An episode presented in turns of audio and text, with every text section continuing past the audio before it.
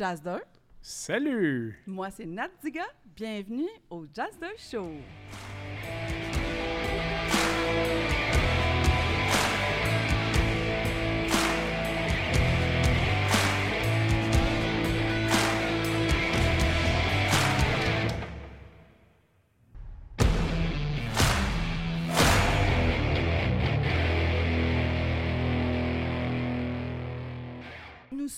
Actuellement dans un resto-pub qui s'appelle le Cerbère, euh, qui est situé à Saint-Jérôme, en fait, au 313 rue Saint-Georges à Saint-Jérôme. Numéro de téléphone pour les rejoindre, 450-431-3333. Donc, pour ceux qui, ne sont jamais venus au pub Le Cerbère, c'est franchement une belle place à découvrir. Des bands le vendredi soir, samedi soir, une belle équipe aussi. Et puis euh, voilà, je, on, est, on est en onde aujourd'hui euh, avec mon cher, euh, mon cher amour, Jazzer. Salut! Comment ça va? Très bien, toi, ça fait longtemps qu'on ne s'est pas vu. Ben oui, oui, c'est ça. Donc, moi, je suis bien heureuse de, de- de participer à l'émission aujourd'hui parce qu'on a une invitée hyper spéciale. Je dis ça parce que c'est- un groupe qui est cher à moi. C'est Jean-Marc Pisapia du groupe de boxe. Donc, euh, bonjour Jean-Marc. Comment vas-tu? Oui, ça va très bien, merci. Puis c'est vrai que c'est un endroit très sympathique ici. Oui. Première fois que j'y mets les pieds, puis c'est vraiment quelque chose. Une belle scène, hein? Ouais, très cool. Ah, Ben on pourrait oui. le. euh, Yann, tu pourrais le booker? tu pourrais le booker à un show? Veux-tu être mon agent? On va en parler après. Donc, euh, j'ai fait un peu de recherche sur toi, Jean-Marc, cette semaine. Ça n'a pas dû être bien long. Non, mais là, je rêvais à toi, c'est ça l'affaire. Oh boy! Puis là, je... Ça me donnait un break. Je je suis bien content. Raconte, raconte. Mais c'est ça, en fait, j'ai plein de questions concernant ton, ta carrière de boxe, mais j'aimerais savoir avant tout, euh, tu viens d'où? Puis, tu avais l'intention de faire quoi au début de ta vie? Tu sais, quand tu étais jeune, là, dans ta tête, tu voulais faire quoi? Oh boy! Eh, question Alors, sans je, je viens du ventre de ma mère et dès le premier instant, j'ai décidé que je ferais bien des mauvais coups. OK. Euh, Qu'est-ce que je voulais faire dans la vie? Euh, je me souviens d'avoir voulu être pape Oh! OK. euh, quand j'avais genre 5 ans. Après ça, astronaute. J'ai abandonné ce plan-là vers l'âge de 12 ans parce que j'ai commencé à fumer. Puis là, je me suis dit, les astronautes euh, qui fument, ça n'existe pas. Euh, puis finalement, j'ai eu un ch- triple choix. Réalisateur de films, écrivain, en fait non, et réalisateur de films, euh, artiste peintre, ou ce que je fais en ce moment, c'est-à-dire avoir un groupe de rock. Puis Mhm. finalement, j'ai fait deux des trois, fait que c'est pas pire. Ben oui. Fait quand même, t'as as, resté focusé tout ce temps-là? J'ai fait l'école d'architecture, moi, en sortant du cégep à l'Université de Montréal. Puis euh, je me suis rendu compte que j'étais. J'ai fait trois ans des quatre à l'Université de Montréal. Puis je me suis rendu compte que j'étais en train de perdre mon temps d'aplomb. Puis j'avais un ami d'école du secondaire qui s'appelle Yvan Dorochoc, que vous connaissez peut-être mieux comme étant le chanteur d'un groupe qui s'appelle de Montréal aussi, qui s'appelle Men Without Hats. Oh!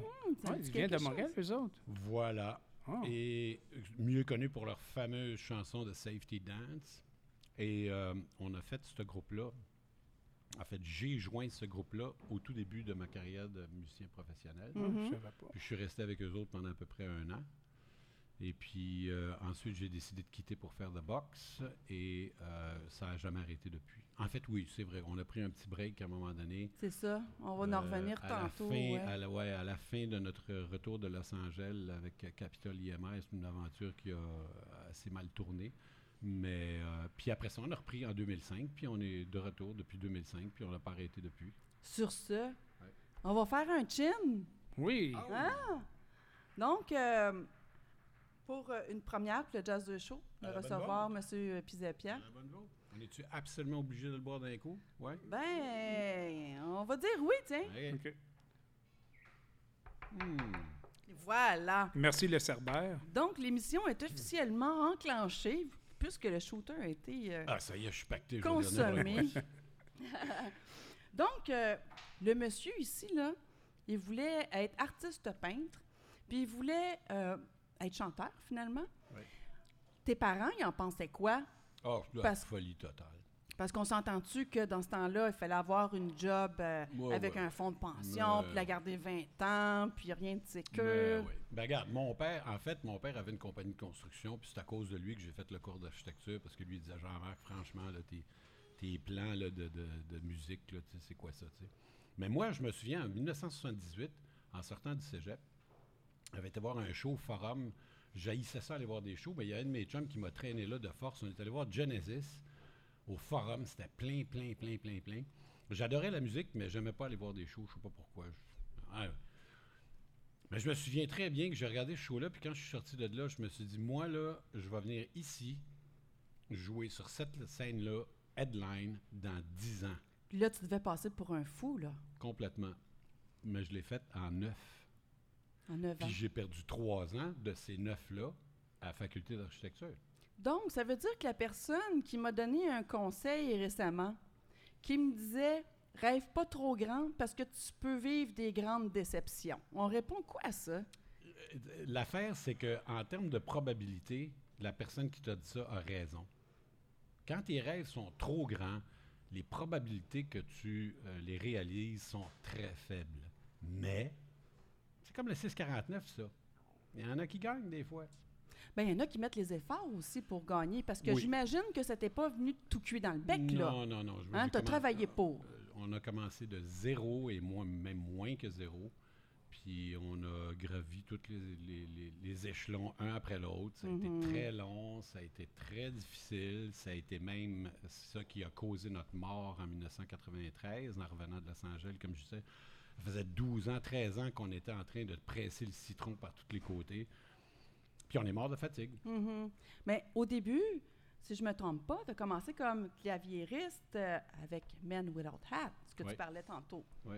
Donc, euh, par la suite, il y a eu la fondation du groupe, Oui. euh, qui était Checkpoint Charlie. C'était pas encore de boxe. Oui et non. C'était The Box jusqu'à temps qu'on fasse l'Empire des futurs stars de C'est quoi? OK. Ceux qui sont trop jeunes dans la salle, c'était un concours organisé par la station de radio C'est quoi? C'était l'équivalent de Spirit of Montreal de Chaume, mais francophone. Euh, ben, C'est-à-dire francophone. Nous, on ne chantait pas en, en français, mais on était là Mhm. quand même. Mais en tout cas, ça l'est devenu par la suite. Et on s'est rendu compte à cette époque-là, quand les choses ont commencé à devenir vraiment sérieuses, qu'il y avait deux, deux autres de boxe, un à Londres puis un à New York. Mhm. Qu'on s'est dit, ouais, c'est peut-être un peu fatigant ça. Fait qu'on a décidé de changer de nom temporairement pour Checkpoint Charlie, mais on a gardé ça pas tellement longtemps, peut-être deux mois, parce que je, à force de vérifier tout le temps le registre de toutes les bandes qui existent, on s'est rendu compte que ces deux The Box-là avaient disparu. Ah bon, voilà. Fait qu'on a repris The Box, puis on l'a jamais lâché depuis. Euh, je vous dirais qu'il y a un The Box au Japon qui sont des imitateurs des Beatles, mais qui chantent en japonais. OK, ça doit être assez habillé, spécial. habillé comme les Beatles des années 60, là, tu sais, la petite cravate, tout le kit. Puis il y a un autre band en Amérique du Sud, je pense en Argentine, il s'appelle The Box, puis ils font de la salsa. Ah bon, c'est complètement... euh, Ouais. Puis ils Ouais, sont ouais. arrivés les deux après nous autres. que- Et puis là, on se retrouve en 1983. Puis là, on a la sortie du premier album qui s'appelle Homonyme. Oui. Ça? Je me trompe Euh, pas? 82 en fait. Ouais. 83? Ah, OK, Ouais, parfait. Puis il n'y avait, pas de- y avait pas de titre, ça s'appelait The Box, tout court. Ouais. Ah, OK, ben moi, j'avais, j'avais comme info que ça s'appelait Homonyme, mais... Ben, homonyme, c'est ça que ça veut dire, je pense. C'est quand le titre de l'album, c'est le titre du band. Ah, ah, OK, bon, j'avais pas compris ça comme ça. Merci de m'éclairer ma je lanterne. pense que c'est ça que ça veut dire, ouais. OK, OK, parfait. Fait que dans le fond, de 1984 à 1990, ça a été les, les belles années du groupe. La grosse folie. La grosse folie. Là, vous faisiez combien de shows là, par... euh, Je me souviens que dans les années les plus, euh, genre 87, 8, 9, c'était au-delà de 250 shows par année. par année? Oui, C'était c'est ça. complètement ridicule. On était tout le temps, tout le temps dans l'avion. Puis c'est là que Euh, vous avez sorti le Close It Together. En 87. Ouais, qui a fait un euh, méga Qui a succès. fait un ultra hit. Puis ensuite de ça, on est parti en Angleterre enregistrer le quatrième album. Wow. On est revenu de là-bas avec un nouveau contre-disque avec Capitol EMI à Los Angeles. Mais attends, pourquoi en Angleterre? Euh, pas tout simplement parce que, regarde, Men Without Hats avait signé à New York avec euh, euh, Atlantic Records. Encore là, je veux dire des choses que bien les jeunes ne savent absolument pas de quoi je parle. Mais le président de Atlantic Records, c'était un dénommé Derek Schulman, qui était le chanteur, l'ex-chanteur d'un groupe de prog des années 70 qui s'appelle Gentle Giant. Hmm. Et Derek Shulman a donc signé Men Without Hats. Et vu que Men Without Hats, c'est nous, on avait les mêmes gérants, même compagnie tout ça, euh, il y a une connexion qui s'est faite. Et ça se trouve que le producteur qui a réalisé notre quatrième album, c'était l'ingénieur et producteur de Gentle Giant. Mhm. Alors la connexion s'est faite comme ça. Fait que si on est allé en Angleterre, c'était pour aller faire ça dans les studios de Martin Rushent en Angleterre, chez lui. On est resté cinq mois, si je ne me trompe pas. Quand même, quand même. Oui, ça a été une expérience extraordinaire d'ailleurs. Euh, moi, je l'ai quasiment pris comme un break. puis euh, finalement, quand on est revenu, ben, c'est ça. Là, c'était la Californie, puis le, le- le deal américain, puis toute la pataclan. Puis, Et puis là, on a le gala de la disque qui est arrivé. Ah, ça, c'était en 87, c'est bien Oui, avant. voilà. Ouais. Voilà, Avec, avec. les, euh, trois, les trois Félix dans la même soirée. Là. Oui, exactement, c'est ça. Les trois Félix, ils ont peut-être que micro-sillon de l'année pour Close Together. On a le groupe anglophone de l'année aussi.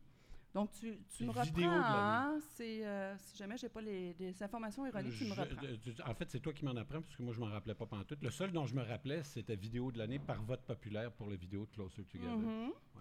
Alors, je suis très bien informée, hein? J'ai appelé ta femme.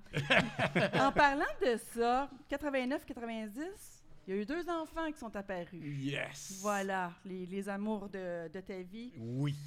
Donc, euh, puis en même temps, musique, tu as commencé à faire de la musique dans ce temps-là pour des publicités. Oui. euh, comme je disais, on est mort d'épuisement en, en Californie en 92, je dirais. En tout cas, dans ce coin-là. Oui, 90. Et j'ai en, re- en revenant de là-bas, j'ai perdu la moitié du band. Mhm. Et puis, ce qu'on a voulu faire, c'est racheter. On était en train d'écrire le cinquième album, puis là, il y avait une grosse chicane avec la compagnie disque ici à Montréal. Qui s'appelle Capitol EMI. euh, Capitol EMI, c'était le distributeur à Los Angeles. Mais le label mère, c'est un label de Toronto qui s'appelle Alert, Mhm. qui était runné par l'ancien gérant de Men Without Us. Bref. Et pour pouvoir aller se magasiner un autre deal, d'ailleurs que j'avais déjà avec l'ancien président de CBS à New York, qui voulait absolument nous signer en gérance, il fallait qu'on rachète nos propres tunes. Ah, ça, c'est quelque chose, hein, quand même. Fait qu'on C'est avait vos cinq tunes. tonnes. Ouais, ouais. Fait qu'on avait cinq tonnes à racheter parce que c'est eux qui étaient les éditeurs. Je sais bien qu'il y a bien du monde dans la salle qui ne comprennent absolument pas comment ça marche, ces affaires-là, mais c'est- ça. C'est que toi, quand tu signes avec une compagnie de disques, tu n'es pas propriétaire des droits d'édition de tes chansons. Hmm. C'est la compagnie de disques qui l'est. Toi, tu es propriétaire de ta droit d'auteur. C'est une autre affaire. Mais ça, ça veut dire que si tu veux prendre ces tunes-là et les amener à quelqu'un d'autre pour que quelqu'un d'autre les exploite, il faut d'abord que tu les acquières toi-même. Il faut les acheter. Puis il faut les acheter pendant qu'ils n'ont pas encore de valeur. Mhm. Parce que si tu dis à ton éditeur que le président de CBS à New York, il veut absolument t'avoir, les tonnes viennent de grimper de valeur de 500% du jour au lendemain. Fait que, tu sais, bon. Ça vaut combien une toune? Ben, regarde, on en a racheté 5 à 100 000 Oh, quand même. Puis c'est vous qui les avez composés parce que vous Oui. êtes euh, Tout, tout, tout. compositeur, Oui, interprète. enregistré, tout. C'est quelle chanson t'as as acheté? Euh, c'était des- Temptation? Non, euh, non, ça c'est le quatrième album. Là, je te parle des tunes du cinquième album. C'est un peu chiant de tout donner ces titres-là, mais c'est, euh, suffit-il de dire que pour pouvoir ramasser ce montant-là, ça, on a commencé à faire de la musique publicitaire. C'est-à-dire les trois membres survivants du band. Mhm. C'est-à-dire qu'on faisait de la musique pour n'importe quelle crise d'annonce, de char, de, de bière, de n'importe quoi. Puis on avait fait le tour de toutes les agences de publicité de Montréal, puis ils nous avaient engagés tout de suite parce qu'on on leur proposait un deal en or. On leur disait Ben. donnez-nous n'importe quelle de vos pubs, n'importe laquelle qui est en cours. On va vous faire une soumission pour la musique. Si vous aimez ça, vous la prenez. Si vous aimez ça, ça vous a rien coûté. Mhm. Ben, simple que ça. Ils peuvent pas refuser, là. Ben non. Mm. Puis ils nous les ont toutes données. Fait qu'on a fait ça genre en quatre semaines, pense, Mhm. le 100 000 en question. Wow. Fait que Ça allait super bien. Là, après ça, les deux autres, ben justement, à cause de ça, les deux membres survivants, à part de moi, ils ont décidé de me laisser tomber pour faire rien que ça. OK. Tu sais, quand tu te mets 100 000 piastres à tous les mois dans les poches, c'est le fun. Mhm. Là, je me suis ramassé tout seul, mais moi, j'avais pas dit mon dernier mot. J'étais toujours en train de courir après mon gars à CBS, à Los Angeles, à, à New York, puis tout ça. Puis, longue histoire courte, il y a un paquet de détails techniques qui se sont mis dans le chemin. Finalement, je suis revenu moi-même à la maison parce que les choses n'ont pas, ont pas fonctionné comme je voulais. Puis je me suis parti ma propre compagnie de musique publicitaire à partir de mon studio que je me suis construit chez nous. Puis ça, ça a été parfait dans le fond parce que Tu as pu profiter de tes pu- enfants. Exactement. J'ai pu voir grandir mes deux filles à partir du moment où elles étaient en couche jusqu'à maintenant. Wow. Puis on s'entend super bien. Puis je sais qu'est-ce que c'est que d'être sur la route tout le temps quand tu as une famille. Tu vois jamais tes enfants. 98% des gens que je connais dans l'industrie qui sont successful, ils sont divorcés. Oui, c'est ça. Mais toi, tu es encore avec ta femme? Ben, Moi, ça fait 30 Ça ans. fait 34 ans. Ouh, bravo, félicitations. C'est 34 elle que je comprends pas. Je sais pas comment. Ça fait 34 ans qu'elle me toffe, la pauvre. Ah, félicitations. hein. Oui, bien, regardez. Surtout dans ce milieu-là, c'est pas évident. hein. Ben, moi, ce que je propose, c'est qu'après l'émission, j'aimerais ça, Jean-Marc, que tu jases avec Jazzer. De Pour lui donner De des trucs, comment t'as fait un couple 34 ans. Non, mais tu sais, ça-? Ah, ça fait trois ans à peu près. Trois ans? Ben oui, c'est déjà pas pire. Ouais, oui, trois. 54% des couples divorcent au bout de deux ans. Ah bon, ah, on est bon, on est bon. fait que tu sais, dans le fond, si on revient à ta, à ta vie, hein, on s'entend là-dessus, il y a eu les Beatles aussi qui ont fait, qui ont, qui ont contribué euh, à ce que le groupe de boxe, finalement, vous, avez- vous vouliez sortir un album, puis en même temps, euh, les Beatles ont sorti un album. Fait que euh, c'est sûr que... Alors, c'est pas qu'ils ont sorti un album, c'est que, bon, Capitol IMI à Los Angeles, Capitol IMI, c'est les Beatles. OK. OK, c'est le, le label traditionnel des Beatles. Puis à Los Angeles, euh, l'avènement des CD a fait, ça c'était en 90, que Capitol EMI a décidé de sortir toute l'œuvre des Beatles au complet, Un coffret? un coffret, en CD, qu'ils ont appelé The Cube, la même semaine que nous autres, qui nous appelions The Box. Mhm. Que je sais pas si tu vois la confusion dans le team de marketing, ils ne pas quoi faire, les gars, The Box, The Cube, qu'est-ce qu'on fait? Puis les Beatles, je veux dire, depuis quand qu'on niaise avec ça? Or, il se trouve que Martin Rushent, le producteur anglais, est une connaissance, pas un ami, mais une connaissance de Paul McCartney. Et le fils de Martin Rushent, qui à l'époque avait 15 ans, là, mais 16 ans, mais lui, il s'en souvient très bien, puis il me l'a dit récemment. Martin est mort en passant euh, il y a à peu près 7-8 ans. Mais son fils, avec qui je suis toujours en contact sur euh, YouTube, m'a dit que son père avait téléphoné à Paul McCartney. Puis qu'il avait dit à Paul, parce que lui, euh, Martin Rushent, avait, il avait gros à jouer sur cet album-là. là. Mhm. Martin Rushent, en passant, c'est celui qui avait produit le fameux succès des Human League, Don't You Want Me Baby? Tu sais, Don't You Want Me baby? Baby? Don't, Don't you, you want, want me, oh. Bon, anyway, puis il avait, ga- il avait gagné un Grammy pour ça, puis toute la kit de sa carrière, euh, c'était parti en folie. Puis quand il nous a rencontrés, il y avait des gros problèmes légaux. Bref, il avait besoin du succès de notre album. Mhm. Et que télé- fait que son fils m'a dit qu'il a téléphoné à Paul McCartney, moi je ne le savais pas à l'époque, pour lui dire d'appeler le président de Capitol IMR à Los Angeles pour lui dire The Box, là, retarde les dons d'un mois. Mhm. OK? Ben oui, Au ça- moins. Parce que c'est mon ami Martin Rushent qui est là-dessus. Si ça sort la même semaine que nous autres, ça va planter, c'est bien clair. Fait que retarde les dons d'un mois. Puis le président de Capitol EMI, il n'a rien voulu savoir. Il a dit non, euh, c'est programmé pour sortir cette semaine-là. Les albums sont dans, dans, les, dans les stocks, dans les entrepôts. On s'en crisse, euh, c'est tout. Bon, voilà. Fait que voilà. Bon. Donc, en 2004, on est rendu en 2004, il y a la relance du groupe avec des nouveaux musiciens. Puis là, il y a votre présence à Belle et Bomme, puis en direct, euh, en direct de l'univers. Oui, Donc entre ça, autres, ça vous a Star donné- Academy, toutes sortes d'affaires. Oui, c'est ça. Fait que ça, ça vous a donné une belle visibilité. Fait que là, on Oui. repart avec des nouveaux musiciens. Oui. Et puis là, c'est plus juste toi qui écris les tunes. Euh, pas encore. Ah, Euh, La façon dont ça se passe, c'est que mm, depuis à peu près 2000, mm, 1999, j'entendais tout le temps l'industrie qui, qui disait que ah, ça serait le fun que The Box se reforme, puis on ferait des shows, puis non, non, non, puis ça serait. Fait que moi, je suis allé voir les anciens du band, puis je Mhm. leur ai dit ça vous tenterait-tu par hasard de remettre ça en route? Mais les autres m'ont dit T'es-tu malade? T'as pas compris encore, toi, tu sais? Mhm. Alors, j'ai vu que il n'y en était pas question avec eux autres. Mais moi, je faisais un autre projet pour le fun avec un, avec un paquet de musiciens que j'avais rencontrés au fur des années dans, dans, dans mon projet de, musique publicitaire. Puis on avait un projet qu'on faisait pour le fun, qu'on jouait dans une place tout à fait identique à celle-ci, d'ailleurs, à Montréal. À tous les mardis soirs, on allait jouer là. Puis cette bande-là, puis nous autres, puis moi, on avait du fun au bout. On n'avait rien que ça, du fun. Je leur ai dit à eux autres, qu'est-ce que vous en diriez si on remettait, nous, là, nous six, nous quatre, nous cinq, The Box ensemble. Hey, ça, c'est précis, hein? C'est précis, ça. Puis, ben, c'est parce que on est six dans le band maintenant, mais on était cinq dans ce- cet autre band-là. OK. Puis eux autres m'ont dit absolument, ça serait génial, tout le kit. Fait qu'on a décidé de faire ça pour le fun, d'aller faire des shows à notre rythme, Mhm. OK? Et selon nos conditions. Puis ça fait depuis 2005 que ça dure. Ça va faire 16 ans le 1er mars prochain. Puis Wow. on a du fun au bout, puis on joue partout, puis c'est super le fun. Puis là, au travers de ça, il y a eu Star Academy.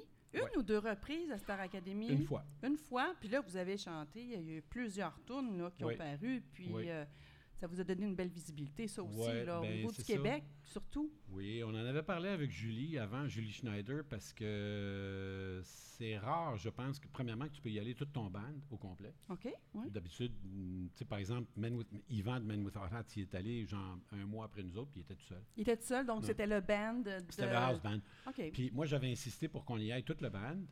Puis le réalisateur voulait absolument qu'on amène notre tourbus. On avait un gros tourbus de 37 pieds avec The Box écrit en grosses lettres blanches dessus. Ben oui. Puis il voulait absolument avoir ça dans le parquet, dans le garage. Là, qu'on- Mm. que- puis la, la séquence en question, c'était toutes les, les. Comment on les appelle Les Star étudiants. Les académiciens. Oui, c'est ça. euh, qui débarquaient du boss un après l'autre. Moi, je le retenais à la porte. Puis quand il avait fini, on montait sur scène. Puis on, puis on avait fait un medley de cinq ou six des, des plus gros hits de- de- du Mhm. band. Fait que ça, ça avait été super le fun.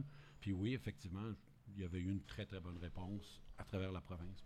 Parce que dans le fond, si je comprends bien, tu as eu un, un- un gérant qui était plus anglophone, si je me si, si je me trompe pas là, il était un peu plus anglophone, donc les contrats sortis, c'était plus dans l'Ouest américain puis le Nouveau-Brunswick Euh, et l'Ontario, surtout. et l'Ontario. Et l'Ontario surtout, oui, effectivement. Mais là, on en a un nouveau qui est ontarien, qui ne parle pas un mot, du, un mot du mot de français, puis il est encore pire que l'autre. Il nous book tout le temps. Je sais pas qu'est-ce qu'il, y a dans le... de- dans le- Niagara Falls, ça roule, entre autres. entre autres. Parce Ouais. que là, aujourd'hui, vous étiez supposé. On euh, était supposé retourner, Toronto, Brantford. euh, puis là, ben, vous êtes avec nous aujourd'hui. on prend congé.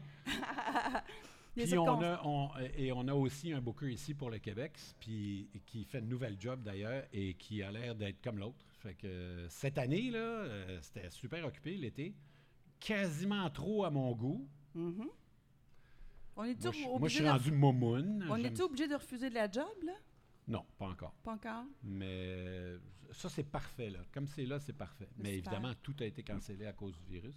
Oui. Mais Puis, avec le euh, podcast, là, ça va te donner des contrats gnostiques. Là, avec ben. J'espère bien.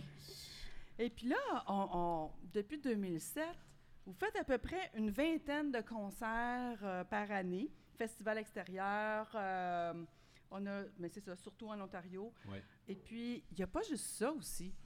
Il y a deux galeries d'art. Ah! Parce qu'on a parlé au début qu'il voulait être un artiste peintre Oui. puis un chanteur. Là, on a parlé de la portion chan- chanteur. Bien, il y a la portion artiste peintre. Là, c'est quoi? Est-ce que tu peins des, des paysages, des, du nu? Est-ce que tu as une spécialité? Alors, premièrement, ben, je vais te remettre dans le contexte. Oui. Moi, quand j'ai fait l'école d'architecture, j'ai appris à dessiner. Mais pas à peindre. C'est pas pareil. Euh, puis j'ai toujours plus ou moins gardé ça dans le background. tu sais, ça m'arrivait de faire une toile, mettons, à tous les six ans, là, tu sais, pour le fun, quand on avait un petit break avec le band, ce qui était très rare. Puis ça finissait tout le temps aux poubelles, euh, moins, puis plus vite que ça.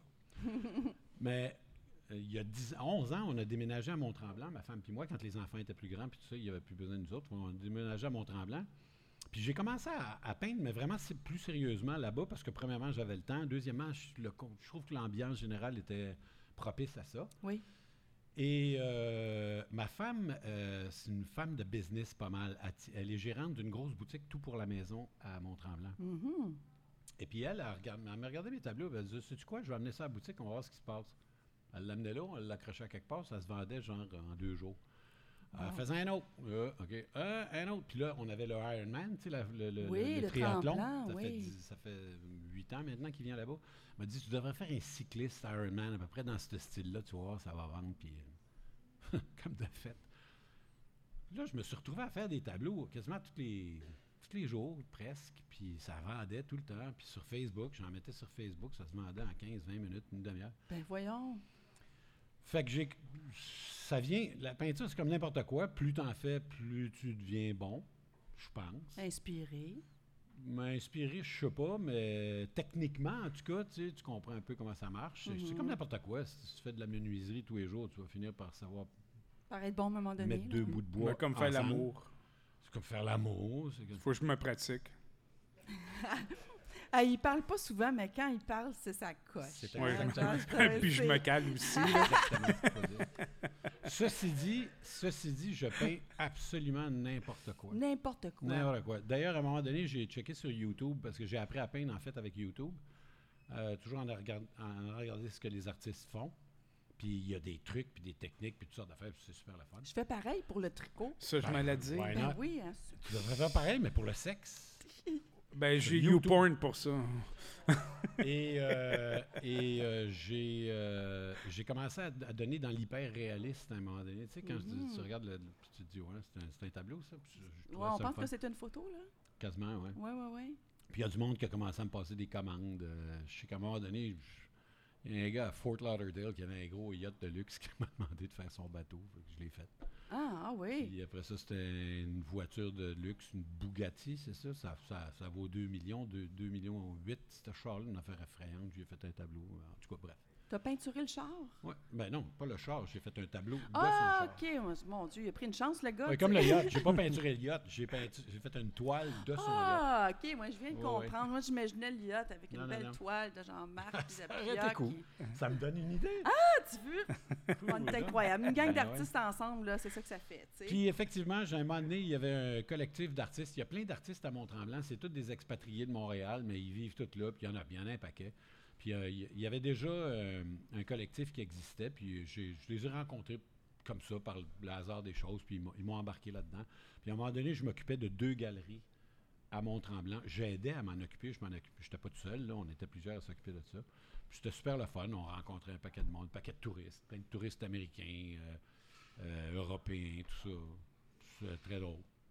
Il s'appelle comment, les deux, les deux Ben, Il y en a une, c'est la galerie de la place de la gare de Mont-Tremblant. C'est dans l'ancien village. de Saint-Jovite? De, non, de l'ancien village de Mont-Tremblant. Saint-Jovite, c'est le- ce qui- ce qu'ils appellent maintenant le centre-ville. Mont-Tremblant, ça, ça a tout, euh, comment on dit ça, mergé, comment est-ce qu'on... euh, ça, Fusionné. Ça a Fusionné. il y a plusieurs années. Donc, la montagne, l'ancien village pour Saint-Jovite, c'est, c'est tout Mont-Tremblant maintenant. Ça fait que nous, l- cette galerie-là de la place de la gare, c'est l'ancienne gare Ah, où les passagers qui voulaient aller à la station de ski arrivaient, donc dans l'ancien village. Puis l'autre galerie, c'est la galerie 806, tout simplement parce que c'est l'adresse, mhm. euh, qui est en plein milieu du centre-ville de Saint-Joseph. Donc, c'est là qu'on peut retrouver tes œuvres? Euh, pl- une des deux, j'ai quitté une des deux euh, l'année passée parce que j'étais trop occupé. Et puis là, j'ai gardé la place de la gare, puis toutes les, toutes les choses que je fais sont là. donc, si, si euh, monsieur, madame auditeur, auditrice décide Ben oui, des- là. veut avoir une belle toile de monsieur Bizapia, ben vous allez à la 806 et à la galerie euh, ou à alors, Tremblant. ou alors friendez-moi sur Facebook. mhm. En mon nom complet, je mets tout le temps mes toiles. là. D'ailleurs, moi, Facebook, je vous le dis tout de suite, je m'en occupe pour deux choses. Le band, puis mes toiles. C'est tout. Pas de commentaires politiques, pas de photos de mon déjeuner. Ah ben là, on est pas mal déçus, là, franchement. Là. Non, madame! Et puis là, on est rendu en 2018. Y a-t-il un nouvel album qui Ben se oui. prépare? Je sais pas, j'ai vu ça au travers les branches. Oui. On en a sorti un en 2018. C'était Oh. un EP. Et puis quand tu parlais tout à l'heure de ce nouveau euh, format de groupe qu'on a maintenant, le nouveau line-up qu'on a depuis 2005, mais nouveau finalement, il y a 16 ans, si, il est 4 ans plus vieux que le premier, mais en tout cas. euh, eux autres, à un moment donné, ils ont manifesté l'envie qu'on écrive des choses, puis qu'eux en fassent partie, qu'on l'écrive ensemble, physiquement, dans la même pièce. Parce que Mhm. toutes les autres affaires que j'avais faites, le Orla de Maupassant en 2009, le, le Black Dog There en 2005, c'est moi qui avais tout écrit, puis eux autres, ils l'exécutaient finalement. C'est ça. Mais là, ils voulaient faire partie du projet, puis là, je les connaissais assez pour savoir qu'est-ce que ça allait donner, Mhm. puis de leur donner toute la latitude qu'ils amènent leurs affaires, puis qu'on travaille à partir de leurs affaires, puis que je mette ma sauce là-dedans, puis que ce soit un vrai, un vrai effort de groupe. Puis je savais que ça allait marcher parce qu'on se connaissait trop bien, là, c'est après 15 ans, euh, 14 ans. Là. On est-tu moins dans le populaire? Vu qu'on est Non. dans le, la- de- dans le Non. latin, dans le latino? Non, euh, latino. Non, euh, le, le style de l'album. Ah non, non, non, c'est même que la plupart des gens m'ont dit que c'était comme un retour euh, à ce que The Box était, mais à la sauce 2018. Ah, bon. Moi, je l'ai absolument pas vu comme ça parce que je manque complètement de recul par rapport à ce qu'on fait. Moi, je sais pas que ce qu'on a fait. Euh, tout ce que je sais, c'est que j'aimais ça, puis c'est tout. Moi, c'est- mon seul critère. Est-ce qu'il faut que ça ressemble à quelque chose plutôt que quelque chose à... I don't give a shit. Moi, tout ce que je voulais, c'est que l'album soit bon, puis c'est tout, puis c'est exactement ce qui est arrivé. Mhm. Puis on l'a sorti. Alors, c'est un EP, il y a juste quatre chansons dessus. Puis, ouais, c'est ça. il y avait une, quatre nouvelles chansons, puis on a repris un des tout premiers euh, 45 tours de The Box, une tune qui s'appelle Must I Always Remember qu'on a sorti en version live. Donc il y a cinq tunes sur l'album. Si vous l'achetez sur le site internet, il coûte 10 pièces. Ah, pas cher, pas Puis cher. les gars étaient super contents d'avoir officialisé le fait que maintenant ils étaient des créateurs à part entière dans le groupe de boxe plutôt que des exécutants. Mais Mhm. moi, ça n'arrêtait pas de le dire. Vous comprenez pas? Vous, là, la vraie différence avec vous autres puis de boxe de dans le temps, là, c'est la scène. C'est pas... le- Ces gars-là sont incroyables sur scène. Si vous avez la chance, venez voir un show de boxe, c'est trop Mhm. drôle. C'est trop drôle sur scène. C'est vraiment quelque chose.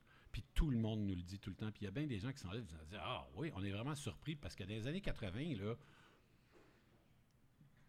on aimait toutes les tunes puis tout le kit, mais Ouais. question présente sur scène, c'était un peu plat. tu sais. Ben, moi, j'ai pas trouvé. Moi, je trouvais que toi, personnellement, t'animais vraiment euh, toute la scène, là. C'est pas... Ben, euh, justement, c'est je suis plus tout seul. C'est ça, c'est pas forcé. Tu sais, des fois, on voit des artistes Oui. où est-ce que ça paraît qu'ils ont pratiqué devant le miroir les poses, puis moi, Ah, je vais danser comme Non. ça, puis ils pensent plus du tout à qu'est-ce qu'ils chantent, ils pensent à qu'est-ce qu'ils ont l'air. raison. Mais j'ai pas senti ça dans ton cas. C'est vraiment... Euh, raison. tu chantes, puis, regarde... tu- Les rares fois que ma femme est venue nous voir en show, très rare. As-tu trouvé sexy, hein? Attends une minute, je pense qu'elle. Oui. Hein? Elle m'a dit ça, euh, genre 25 ans plus tard. Euh, elle est venue nous voir, je pense, un gros total de trois fois Oh! en 34 ans. Ouais. Wow! Puis euh, la dernière fois qu'elle est venue nous voir, c'était. euh, la- L'avant-dernière fois, c'était au Spectrum de Montréal en 2005, quand on a fait le, le show de départ, de redépart. Puis elle m'a dit ouais, t'as dit toi, euh, on dirait que t'es dans ton salon. Ouais. en haut, là, là. Mais la grande différence avec avant, c'est que maintenant, c'est tout le band qui est comme ça. C'est- là, Il y a une interaction dans ce band-là qui est, qui est fantastique. T'aimes-tu mieux le niveau de boxe ou le. J'adore le nouveau. Puis il n'y a pas rien que le band. J'a- J'adorais les, les gars. Personnellement, j'adorais les, les, Mais c'est la- les- la chimie. Mais c'était le- le- l'attitude générale Mm. sur scène de ceux-ci, là. C'est c'est vraiment trop drôle ce qu'ils font. C'est- C'est Ils se prennent pas au c'est complètement autre chose. Puis il faut dire, pour être juste, c'est que la vie de band, la, la première version, c'était tellement chiant là, sur la route, là, Ouais, euh, qu'on était tout le temps crevés, c'est qu'on montait sur scène, puis je veux dire, on était... euh, Mais là, attends un peu, là, tu dis c'est chiant. Nous autres, quand on regarde des films de, euh, des rockstars, ils n'ont pas l'air de trouver ça chiant dans Euh, le boss. Ils ont de l'air, à, écoute, le- il y a Crée-moi. les, les Euh, filles, les gros pieds, là, qui qui... trouve ça chiant. Ah ouais? Oh. ben, Nous, on a fait des premières parties, plusieurs. On a fait Jethro Tull, on a fait des Pretenders, on a fait, Ah on a fait un paquet, là. Chris DeBerg, en tout cas, bref. Puis Chris DeBerg, on a fait une tournée pan-canadienne avec lui. Crois-moi que la tournée, là, c'est pas leur truc préféré. Ah non, OK, Être dans cru. un avion tout le temps, là, Ouais. puis être dans une chambre d'hôtel à tous les soirs, puis être tout seul avec ton, tu Ben, toi, t'avais une femme. Mais tu sais, sexe, drogue et rock'n'roll, tout le monde s'imagine que c'est ça, là. Il y a des gros jamais fait de drogue. puis- Ah, ben là, je suis bizarrement, bizarrement d'ailleurs, parce que dans les années 80, c'était la grosse affaire, la coke, la coke, la coke. Il y en avait des montagnes de coke partout. Euh, par contre, je courais après les filles, oui, euh, puis je prenais pas mal un coup. Ah, bon. Puis euh, tout ça, il a fallu mettre un break là-dessus à un moment donné, parce que sinon, ça aurait pu me coûter cher. Mhm. Fait qu'à un moment donné, c'était comme...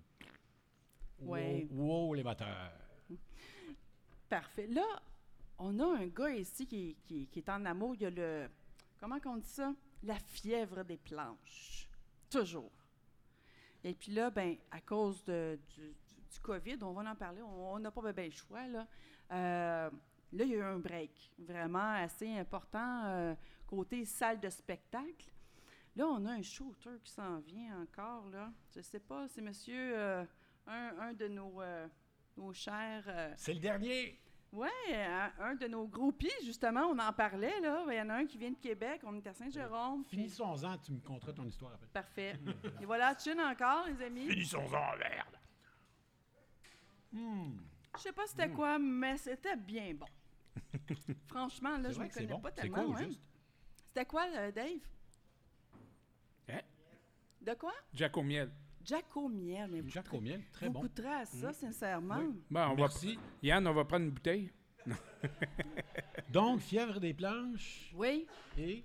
Non, mais c'est ça, en fait. C'est pas tout le monde qui a la fièvre des planches. Il y en a qui veulent être la vedette, mais que sur sur stage, euh, ça sort pas. Qu'est-ce que tu veux dire par la planche?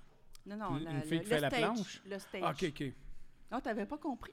Non. Faire la planche. OK, Ben OK. oui. Non, Euh, la fièvre de la planche. la fièvre des planches. La planche fiévreuse. Ça, c'est le stage, là, la Euh, planche. euh, le- regarde, c'est comme n'importe quoi. Une passion peut vite devenir un écœurement si tu en fais un overdose. Ouais. Ah, ben c'est c'est... tout, Ouais, hein. Vrai. C'est aussi niaiseux que ça. La fièvre des planches, moi, je considère que je l'ai.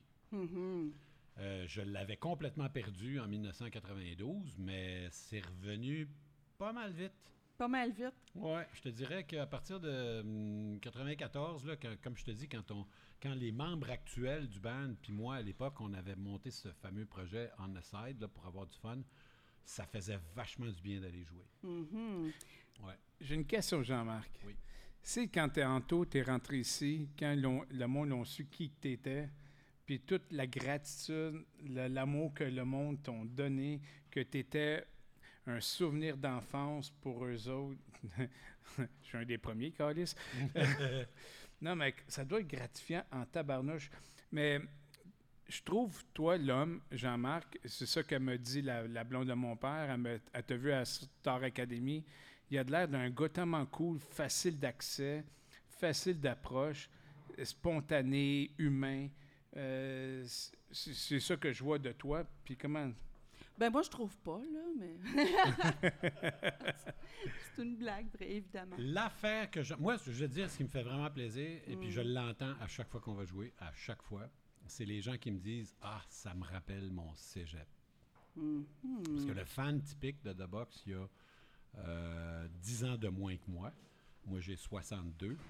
Fait que ça te donne un peu. Moi, quand j'étais. Quand, quand The Box a commencé, ces gens-là, ils étaient au cégep. Puis quand ils me disent ça, moi, ça me. ça- parce que moi, je me rappelle de mon temps au cégep, puis tout ça. Puis c'était des, c'était des années fantastiques, là Des années qu'on n'oublie pas, qu'on n'oublie jamais. Puis là, comme je t'ai dit tout à l'heure, ce qu'on commence à voir maintenant, à se pointer à, à nos spectacles, c'est des enfants. Ah. C'est des enfants de... C'est genre, je te dirais 22 à 14. 14 à 22 qui se pointent. Puis quand je leur demande, mais qu'est-ce que vous faites là? Justement, après Star Academy en 2009, on est allé jouer au théâtre de l'Opéra à Saguenay. Mhm. Puis à un moment donné, il a fallu que je traverse la salle pour aller dans le tour bus chercher quelque chose. Puis il y avait un groupe de 10, 12 gars de 20 ans là, en arrière.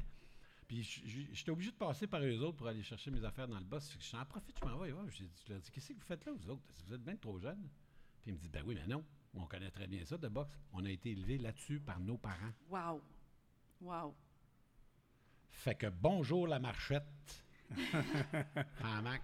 Ça fait, ça donne un petit coup de vieux, ça, Non, ça? j'ai adoré ça. J'ai Ouais. trouvé ça fantastique parce que je me suis dit Tiens, regarde, ça vient de passer à la génération suivante. Ben oui. On a une fan en, en Ontario qui a 14 ans, ben en tout cas, il y a deux ans, elle avait 14 ans. Elle traîne ses parents partout nous voir.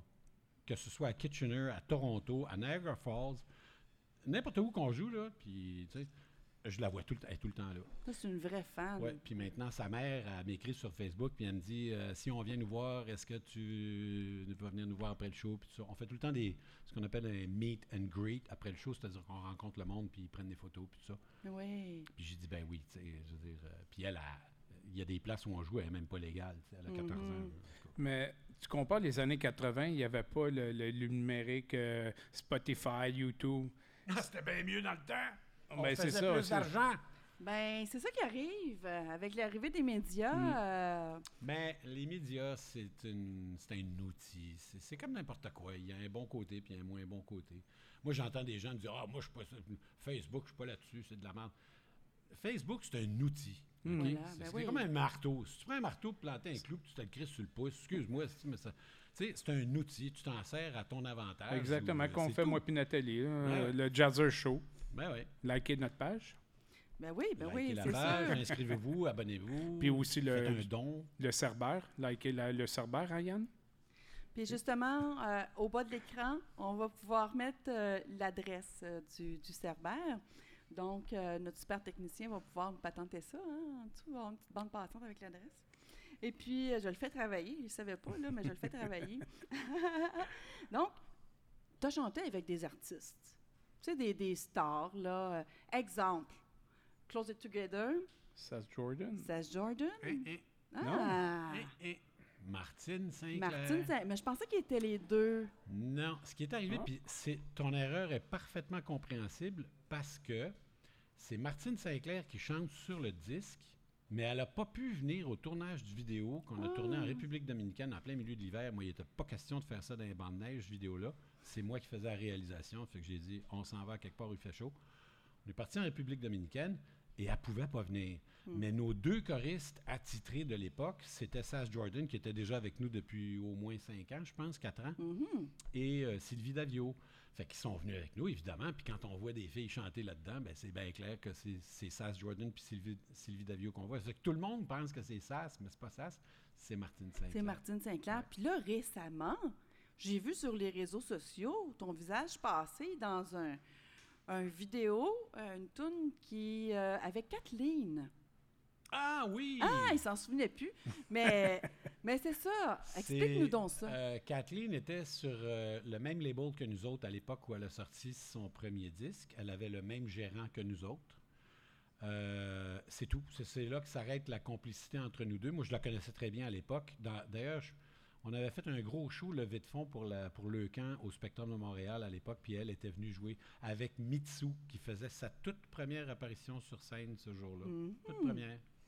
D'ailleurs, Mitsu est sur la pochette du dance remix de Closer Together. Ah, Personne ne le sait, mais je pas remarqué, c'est- ouais. C'est Mitsu.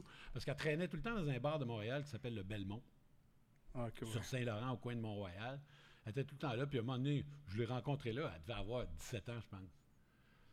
Puis j'ai vu la tête, puis je me suis dit, elle serait parfaite, elle, pour faire la couverture de l'album. Je fais que j'y ai, pro- j'y ai proposé. A dit, Juste comme ça? ouais. Ah, ben, wow. Wow. Puis c'est ça. Puis euh, donc, elle, est- elle, a, elle, a, elle a sorti son album, à peu près en même temps que Kathleen d'ailleurs, Mhm. si je me souviens bien. Puis les deux étaient là à ce fameux show-là de levée de fonds pour le camp euh, au Spectrum. Fait que moi, j'avais un peu cette complicité-là avec Kathleen.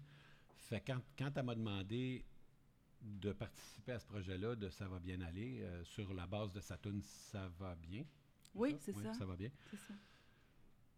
je me trouvais pas de dire non parce que j'avais déjà dit non à bien du monde parce que je savais que ça en finirait plus. Puis souvent, ces projets-là, c'est quétaine, là. Ah, ouais, mais là, c'était bien. Moi, je l'ai écouté. Franchement, j'ai Oh trouvé my ça bien. God, t'as-tu vu l'affaire qu'ont fait les Américains, là? I take responsibility, tu sais, pour le racisme aux États-Unis, là. Oh. Mais je suis pas sûre que c'est une bonne chose qu'on embarque dans ce sujet-là, là, parce que ça va, ça Ben, va en tout ça sur, pour dire qu'ils ont vraiment l'air d'une bande de cons, là, tu sais, en train de faire la morale à tout le monde du haut de leur palace, euh, gaieté. euh. Bref, Av- cool. Avant, avant, de, avant de t'embarquer dans une affaire de même, fais attention. Mais là, j'avais dit non à plusieurs personnes d'ailleurs. Ben, en fait. Jimmy Fallon avait repris le Safety Dance, The Man Without Hats, avec toute une gang de grosses vedettes américaines. Là. Safety Dance sur l'affaire du COVID-19, tout ça. Il m'avait demandé d'y aller. Moi, je serais allé en maudit. Mais il y a quelqu'un d'autre qui me rappelle après puis qui me dit Hey, Jean-Marc, voudrais-tu faire Safety Dance J'ai dit non, premièrement, c'est pas moi le chanteur, de, c'est Yvan, de, premièrement, même si c'était mon band à l'époque. Puis j'ai dit deuxièmement, ça a déjà été fait. Fait que, tu sais, mais, Ah bon, oui. tu sais. On le refera pas. Fait que là, tu as, analysé la situation. Ah, c'était Avec Kathleen, Kathleen, j'ai dit oui, puis c'est tout. Ben, belle aussi, tu sais, ça l'aide à dire oui, Elle est hein? super fine. non, non, non, mais c'est c'est vraiment une des filles. euh, c'est un cœur d'or, Kathleen. Tu, peux, tu sais, je veux dire, tu peux pas dire non à cette fille-là. Puis là, est-ce qu'il y a des d'autres euh, une autre tournée qui s'en vient bientôt, qui est déjà planifiée, qui est peut-être en Ben, on en avait une d'une trentaine de shows et plus cet été. C'est tout cancellé. Oui, c'est ça. Ça, hein? allait de avril. Le premier show était le 24 avril, puis ça, en allait- ça s'en allait jusqu'au mois d'octobre en Ontario. Euh, moi, j'ai euh, donné des directives à nos deux gérants de, de- de- ici et en Ontario de, de nous booker le moins possible à 8 heures de route en plein milieu de l'hiver. OK, oui. Fait qu'en hiver, on n'en on en fait pas beaucoup. Comme disent les Anglais, been there, done that. Peut-être au Théâtre Saputo bientôt.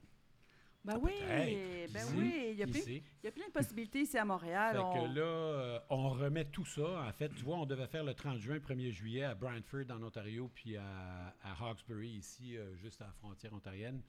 Les deux ont été remis à l'année prochaine. Fait que c'est ça. C'est parti remise. Moi, j'ai pris des vacances en attendant, puis je suis bien content.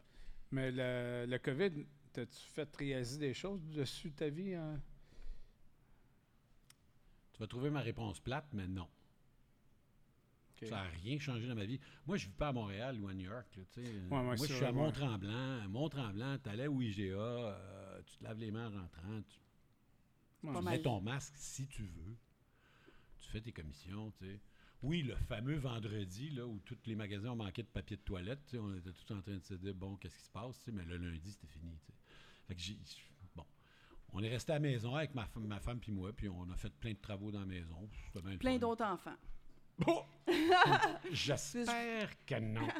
Je voulais pas qu'il s'étouffe, là, j'ai pas fait exprès. Mais là, là, je pense que ce serait intéressant de passer à. à- J'ai deux questions du public. Puis je les trouve intéressantes. Dans le fond, il y a Eric euh, qui demande Quand tu es seul, à part tes chansons, quelle chanson que tu aimes chanter pour ton plaisir personnel? Je ne chante jamais. Ben, voyons, même pas dans la douche. Non. Ta femme te demande pas, chante-moi là une petite balade, Non. mon amour. non? C'est toi, Eric? Jamais. Puis même pas dans la douche. Il n'y a rien qui me fait plus chier que quand on me dit Ah, tiens, mec, ça fait tel, tel, ah ouais, part la balle. Joyeux anniversaire.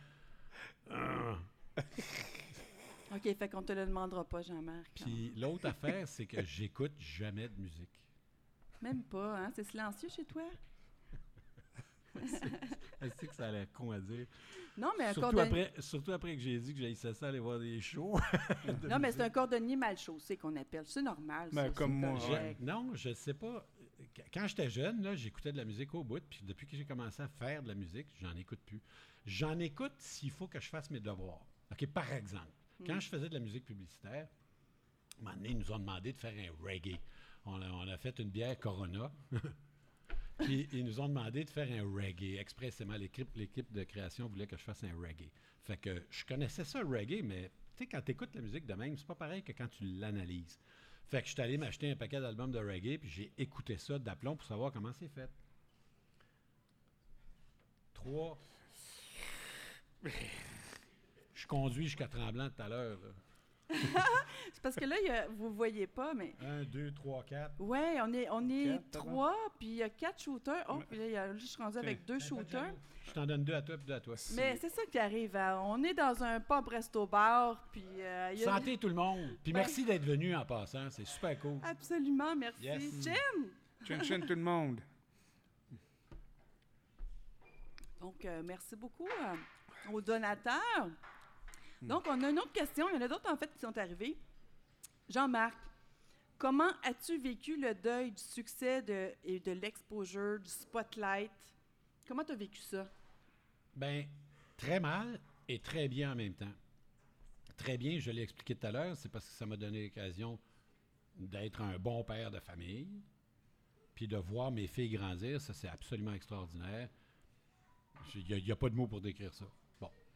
Euh, et en même temps, très mal, parce que, évidemment, tu sais, quand on but dans la vie, c'est c'est ça, puis que tu te rends compte que tu as été managé d'une manière tellement bâclée que tu es mort de fatigue, puis tu as, perdu ton ban, puis, tu sais, y avait-tu moyen de faire les choses autrement? Mhm. Ça doit être frustrant, oui, un petit peu Ah, de frustration. c'est hein? pour ça, c'est super frustrant. Là. Mais, super, mais quand tu te rends compte du nombre de, de, qui meurent comme ça, puis du nombre d'artistes qui, qui, qui- Puis même des gens super connus, là. Ils ont pressé le citron, tu là. te dis, là, le- des, des cas de citron trop épais, de drogue, d'abus, de toutes sortes, puis tu, tu te dis, voyons. Fait que finalement, sais-tu quoi? Le gars de 62 ans qui est en face de ce micro-là aujourd'hui, là, il dit que c'est bien tant mieux que ça se soit passé. de même. Oui, mais après toi, t'es- coup. Mais toi, tu n'as pas consommé aucune drogue. euh, Ça, Je faisais peut-être pas de drogue, mais... Ça, ça t'a aidé. hein? Non, mais tu sais, prendre un coup jusqu'à 3h, 4h du matin, là, Ouais, ça en te train de fait. courir des filles dans un bar, là, tu puis t'as un show le lendemain, euh, euh, à- à- avec 6 heures de route. Ta femme, comment qu'elle voyait ça, que tu sois... euh, Ben, je la connaissais pas encore vraiment au début. Moi, je l'ai connue en 86, ma femme. OK, fiu, OK, ouais, c'est ça. Un fiou qui dit. Non, non, mais parce que je voulais Euh, poser une autre question, non, mais me ben, tant que- gueule. Tant, tant qu'à y être, euh, je peux tout de suite vous dire que quand j'étais parti en tournée à un moment donné, euh, ouais, puis je sais pas si c'est elle qui me prenait pas trop au sérieux. Moi, je pensais que c'était ma blonde, mais en tout cas, en revenant de tourner un addon extraordinaire, j'apprends qu'elle était partie pour un week-end d'amoureux avec euh, quelqu'un d'autre à Québec. Oh là là! Oh. OK. euh, Phil? fait que là, je me suis dit, Hmm. mais dans le fond, je me suis dit, c'est bon ça, pour deux raisons. Premièrement, ça veut dire qu'elle a la morale un peu flexible. Hum, Ouverture d'esprit est là. J'appellerais pas ça de l'ouverture d'esprit, j'appellerais ça de la morale flexible. OK, OK. Puis il y a une raison à ça, c'est que moi, les gens qui sont moralement très stiff, C'est plate. ça m'emmerde. Mhm. Puis l'autre affaire, c'est que je me suis dit, si jamais un jour, moi, je me fais pogner les culottes baissées, littéralement, ben, je pourrais toujours lui dire, il a pas de leçon à donner à personne. Mais Ah, Jean- ouais. Jean-Marc, j'ai une offre pour toi. Oh non, j'ai On peur. cherche un rhino. Regarde, tu pourras venir à la maison avec nous autres. Euh, je- votre définition d'un rhino, c'est un gars qui assiste à un- un- à des débats amoureux entre un couple, Non, qui participe. qui participe à des débats amoureux dans un couple. Ouais. Oui. Donne-moi un couple de lesbiennes, puis je vais être ton rhino tout de suite. Ouais, j'aime ça, j'aime ça. Là, on, on passe à une autre question parce que là, ça va, ça va partir mal pour Jean-Marc. là. Ah, moi, je... Pour toi, personnellement, Jean-Marc, quelle fut la plus grande épreuve professionnelle et personnelle? De passer au Jazzer Show. Dave, Dave qui demande ça, là. Qu'est-ce que tu veux dire par épreuve? Un moment difficile?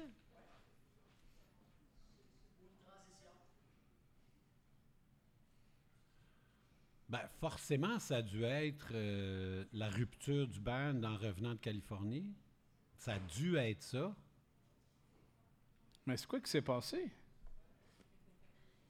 Ben, il y avait l'histoire, comme je t'ai raconté tout à l'heure, du fameux Cube des Beatles qui est sorti ouais. le Oui. même jour que le The ah, c'est ça, que- ah, c'est ça Écoute, que... Il Ah, a tout il dit y avait tantôt. ça. Oui, je me rappelle. Mais ça, c'est un, ça, c'est une affaire que tu, tu t'es, t'es- t'es en maudit après la compagnie de disques, pas après toi-même. Tu vois, regarde, c'est ça que je te dirais. Je répondrais comme ça, c'est que j'ai jamais été vraiment en maudit après moi-même. Mhm. Moi, j'ai donné 140 000% de ce band-là pendant tout le temps qu'il a existé. Tout le temps. Même maintenant, je te dirais. À chaque fois qu'il y a eu un, un, un- un cock-up majeur, là, c'était pas moi que je pouvais blâmer. Mhm. Oui, je sais, j'ai l'air d'un gars qui dit que tout le monde avait tort sauf moi, là, mais crée-moi, c'est c'est- c'est- c'est ça. L'industrie du disque, là, OK? C'est très... Si au lieu de sortir des disques qui faisaient voler des avions, là, ces gens-là, là, t'aurais un crash de 747 à tous les jours. Hmm. Je, je te niaise pas, là. Parce que tous ces gens-là, c'est des gens qui sont arrivés là plus ou moins par hasard, qui font beaucoup de surf sur, le, sur un succès que s'ils n'avaient pas été là, ça aurait, ça aurait été successful. Pareil. Quand même. Tu sais, c'est- c'est une industrie qui est bien weird. Puis si t'as pas un chien de garde en arrière de toi là, pour checker à gaffe tout le temps, parce que toi, t'as pas le temps de le faire. Là. Toi, t'es toi, t'es payé pour faire de la musique, être sur la route, puis euh, enregistrer tes albums. T'es pas là pour faire le chien de garde à l'industrie du disque à tous les moments. C'est un gérant, c'est à ça que ça sert. Oui. Mais à un moment donné, notre gérant, il dormait au gaz, là, tu sais. Puis ça a été évident que nous, on en a payé les conséquences. Mm, ouais, c'est- Mais encore une fois, même quand le band s'est dissous en, en 92-93, là, je l'ai plus vu comme une affaire qu'il fallait qu'il arrive plus qu'une épreuve, je te dirais. Mhm. Puis quand je me suis retrouvé chez nous, là, avec mon studio, ma famille, puis savoir exactement où je m'en vais, puis pour une fois, il n'y a pas quelqu'un en arrière de moi qui va fucker à ma place, là. Yes.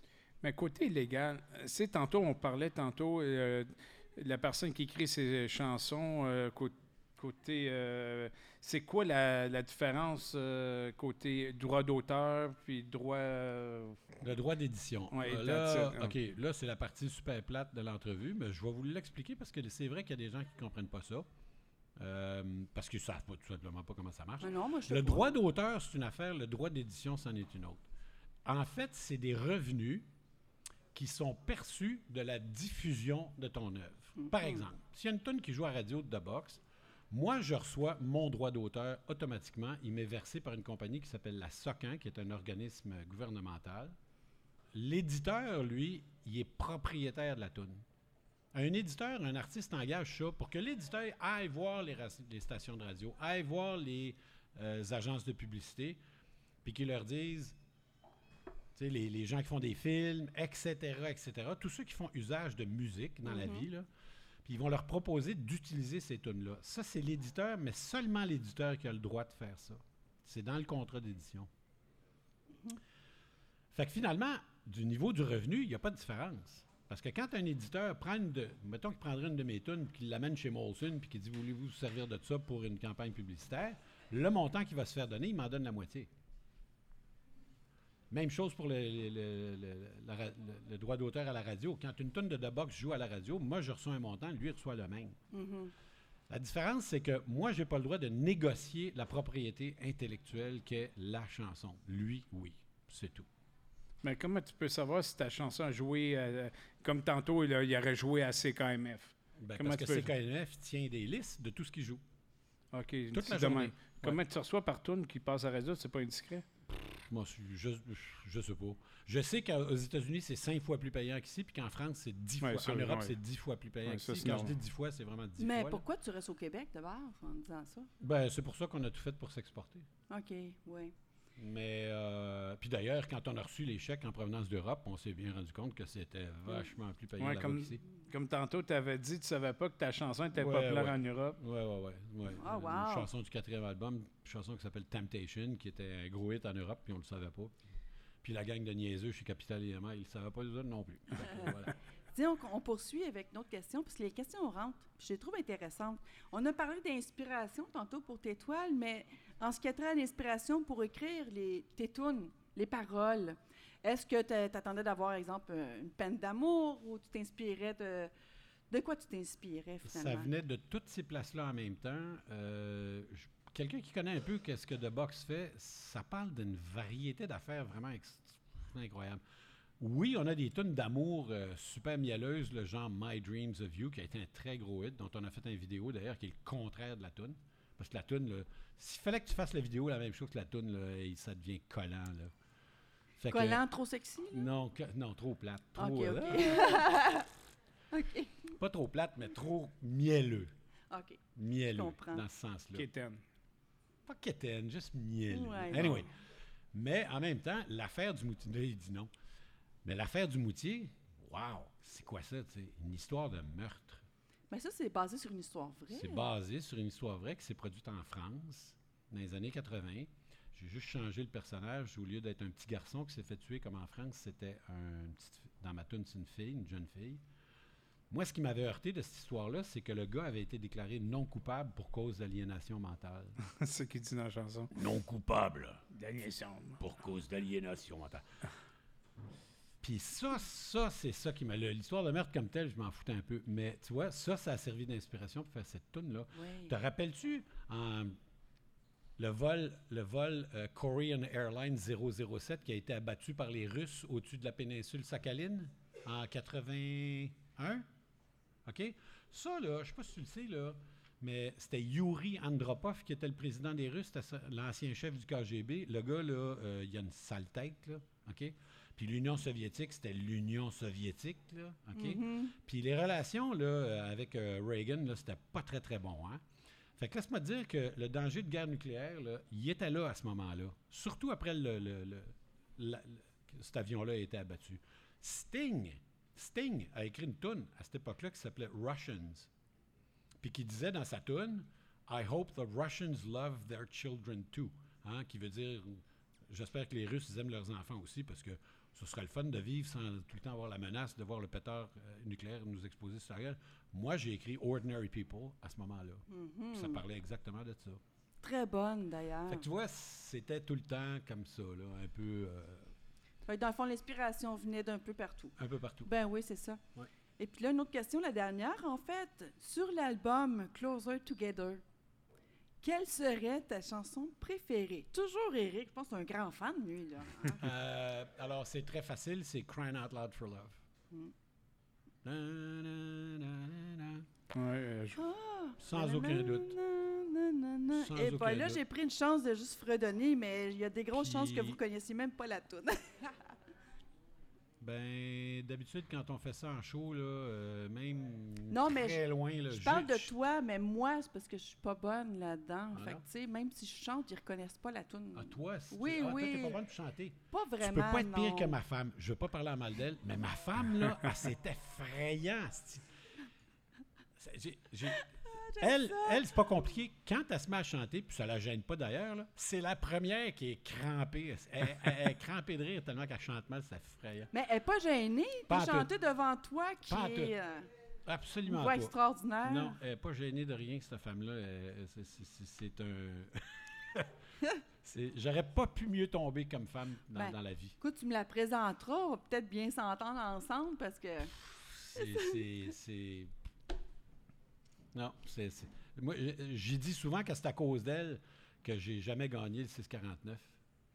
Mais tu l'as gagné, pareil. Parce que quand je l'ai connue, elle, j'ai gagné le 649, puis tu gagnes pas le 649 deux, Deux fois. j'aime ça, j'aime ça. Ah, que Ben, c'est ton... Félicitations. Bon, ce soir, euh, on laisse tranquille Jean-Marc, il va passer au cash. Ah, ben oui, c'est ça. Ben écoutez, J'ai une des questions, ben aussi. oui, oui, Ben, ça va être une des dernières. On est presque terminé l'émission Mais non, c'est déjà. pas fini encore. Euh, tu as fait la, la première de quelle band le plus connu? Ben, probablement qu'à l'époque, c'était les Pretenders. Euh, ben, Chris DeBerg, c'est super connu. Jethro Tull, c'était super connu. On a joué ça en première partie au tout, du, au tout début du band au Colisée de Québec. Mhm. On s'est fait tirer à la plug. T'en souviens-tu?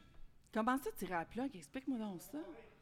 Euh, il fallait qu'on joue une demi-heure, je sais pas. Ça a l'air qu'on allait dépasser. Puis c'est Chris, c'est, c'est Jethro Tull qui a eu l'air d'un. Ben, Ian Anderson qui a eu l'air d'un, salaud là-dedans. Puis c'était pas de sa faute, pas en tout. Mais là, Puis, puis- puis Québec, c'était la première ville qui avait embarqué sur nous autres avant le premier single avec une tune qui s'appelle Quand le roi. Checkmate. Je ne sais pas comment ils, avaient mis leur main là-dessus, mais toutes les stations de Québec faisaient jouer cette tune-là. Puis cette tune-là commençait avec un bass qui fait poum, poum, poum, poum, poum, poum, poum, En tout cas, bref. on arrive sur. On, on décide de la garder pour la fin.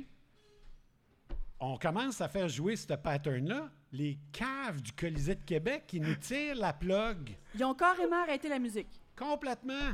Ils ont tiré le master. Oui. Fait que nous autres, on est là. Pff, zéro son sur scène. Fait que là, on s'aperçoit bien qu'il y a quelque chose qui marche pas. C'est qu'on arrête de jouer, que ça je te dise? Puis on débarque. Mais je me souviens d'avoir crié au monde au top de mes poumons, puis je pense qu'ils m'ont entendu même en haut là-bas, quelque chose du genre de on va se reprendre, tu sais. Mais là, c'est Ian Anderson de Jethro Tull qui a passé pour un maudit salaud parce que tout le monde pensait que c'était lui qui avait fait ça. Ah. Puis lui, je l'ai rencontré après, puis il me dit What the hell happened? Jean-Marc? Ben, je je, je sais pas, euh, c'est pas Ben non, c'est- Oh, on oh! n'a rien fait. C'était le promoteur de la place qui a décidé qu'on était en train de dépasser notre temps, tirer à la plug. Mais c'est pas Puis très tout le monde a reconnu la toune. Tout le monde le savait que c'était cette toune-là qu'on allait faire. Là. Il attendait après. Mais on s'entend-tu que c'est pas très professionnel faire ça pendant un J'ai show? trouvé ça niaiseux Ben, au bout. Cheap shot. J'ai là. trouvé ça bien niaiseux. Bon, ben, tire le fil, l'émission est finie. non, mais bref, euh, moi, je pense que j'ai passé pas mal au travers de ta carrière. Effectivement, puis tu as été très bonne en passant. Ben, merci, merci. Oui, très Moi, bonne. Ça fait euh, longtemps que je fais ça, moi. Je suis très faux factuel. Ben, c'est euh, pour ça qu'elle se couche à 4 heures du matin, à tous les soirs, puis moi j'attends.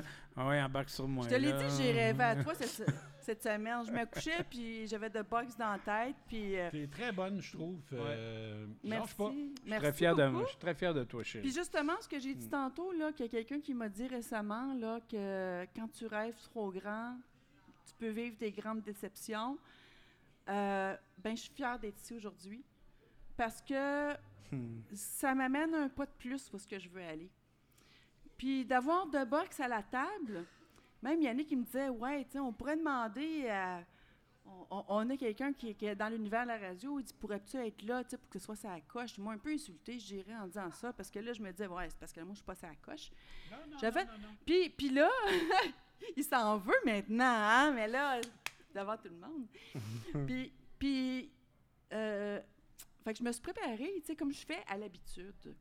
Puis, tu sais, dans le fond, quand quelqu'un ne croit pas en toi, des fois, de, de, de montrer les, le résultat de ce que tu as fait, de l'idée par l'exemple, Oui. ben là, je vais avoir quelque chose à montrer. Puis puis- j'espère que j'espère que ça profite-en, profite-en. Ouais. oui. Fait que moi, là, j'attends juste que. on- n'a pas bien le choix d'en parler. Généralement, on ne veut pas se situer dans le temps pour les émissions, mais j'ai hâte que la COVID soit terminée Oh, pour que j'ai la chance d'aller m'asseoir dans un, une, une place incroyable puis te voir sur stage ben, tu- avec ton, ton énergie sur les planches. Jean-Marc. je vais te le faire savoir. Et puis, je voulais rajouter, tu as dit une chose à un moment donné qui était la réalité, ta réalité. Quand tu l'as, ça te lâche pas. Non, Donc, je pognée avec ça moi aussi. pas mal. Voilà, on est dans la même gang. Ouais. Merci pour ta présence. Avec Merci. plaisir. Merci à vous tous d'être venus. Super Merci cool. tout le monde. Donc, euh, je répète, on est au Resto Pub, le Cerbère, à Saint-Jérôme. Je vous dis que ceux qui sont jamais venus voir, ça a l'air de quoi?